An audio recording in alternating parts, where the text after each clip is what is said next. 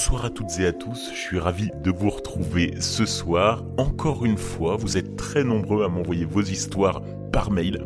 Continuez, certains d'entre vous ont une plume incroyable et vous allez le voir ce soir, en tout cas l'écouter, avec cette histoire qui nous est préparée par Flo, que je vais diviser en deux pour mettre un peu plus de suspense. Je vous invite une nouvelle fois, si vous avez l'âme d'un auteur ou bien que vous souhaitez partager une histoire, à le faire directement sur Instagram en DM, sur Facebook également, ou bien par mail. Et si vous n'avez toujours pas noté le podcast sur Apple Podcast ou Spotify, foncez. Sans plus attendre, découvrez cette histoire de Flo dans le noir. Celui qui voit le mal dans le lointain le rencontre sur sa route. Cette histoire prend place dans un village dont le nom est oublié depuis longtemps. Un de ces villages sans histoire apparente, dont la banalité fait fi des convenances. Figé dans le temps, il semble vivre au rythme monotone d'un temps passé, dans l'abjecte normalité qui régit sa société archaïque. Dans mes souvenirs, cette enclave fut un havre de paix, puis le théâtre d'un conte sordide dont les souvenirs vaporeux me reviennent par bribes. J'ai donc décidé d'y retourner en ce jour maudit, car il n'est jamais bon de laisser les squelettes dormir dans leur placard. C'est du moins ce que je croyais. En mettant le pied à nouveau dans ces sombres rues aux fenêtres délabrées, hermétiques au progrès et dévorées par le temps, je savais que mes pas me mèneraient à elle.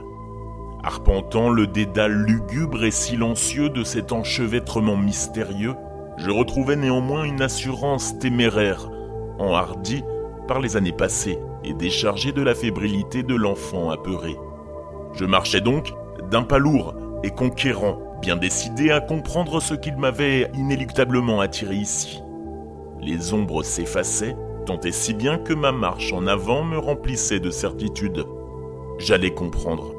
J'allais résoudre cette démoniaque équation. Que s'était-il passé ici qui avait hanté mon esprit depuis bien longtemps?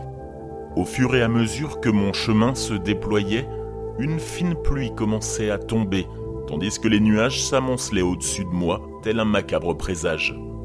La pente, se faisant plus abrupte, je reconnaissais néanmoins les pierres ancestrales qui pavaient mes explorations enfantines. Petit à petit, une sensation familière m'envahissait. Je savais, j'approchais. Au détour d'une ruelle, un chat noir s'arrêtait devant moi, stoïque, cliché, parodie de présage. J'avais vu suffisamment de films d'épouvante pour ne pas me laisser submerger par des poncifs éculés. Le jumpscare n'aurait pas lieu. Pourtant, la vieille dame de mes songes avait fait des chats un symbole, un animal totem quasiment mystique. Un frisson me parcourut l'échine. Résolument, j'accélérai la cadence afin d'atteindre mon but. Et soudain, je l'aperçus, tapis dans l'ombre, dernière de sa ruelle, cette porte en bois, le lourd frappoir en métal, oxydé par le temps. Cette fenêtre au rez-de-chaussée, ne laissant rien entrevoir des sombres secrets dont recelait la maison. Qu'est-ce qui m'attendait? Lové dans l'obscurité de la bâtisse, ce lieu damné où j'avais passé tellement de temps, mais dont les réminiscences ne me permettaient aucun souvenir concret. Je levai les yeux.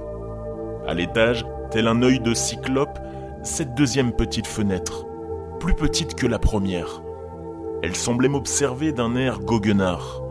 C'était là, le but de mon voyage.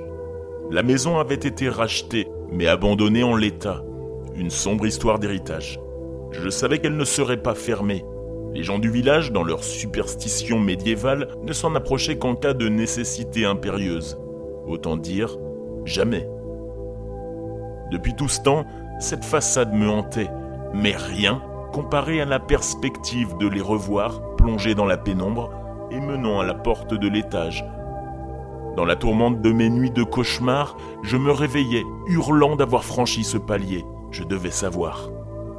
Rassemblant ce que j'estimais être du courage, je pris une profonde inspiration. Nous y voilà. L'instant présent se fige, se suspend. Le vent et la pluie ont redoublé d'intensité et me glacent les os. Je n'ai plus le choix. Une voix résonne dans ma tête. Toi qui entres ici, abandonne toute espérance.